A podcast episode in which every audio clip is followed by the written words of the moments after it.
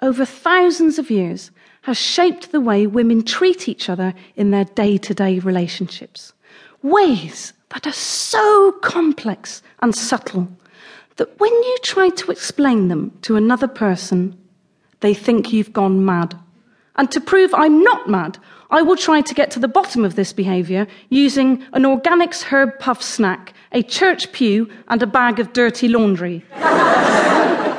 I have absolutely no idea why we do the things we do. I'm not a feminist academic. I shouldn't be here on Radio 4 talking about the complexities of women's minds. I don't even know my own mind. The other day, right, I stood at a baked potato stand in Gloucester and stared at a catering sized tin of baked beans for about 20 minutes. In the end, my husband said to me, We really have to go now. Why did I do that? I don't know. We do odd things. Normally, I just copy stuff off the internet for my material. Um, for this episode, I Googled Women Explained. Nothing came up.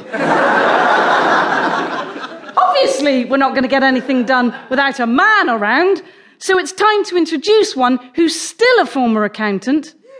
He's 56 and he's never been late for a gig. It's Fred MacAulay! Thank you. Fred, do men have complex and nuanced relationships? Well, Bridget, I can't really speak for all men. I can only speak for myself. So the answer is yes and, and no. Great!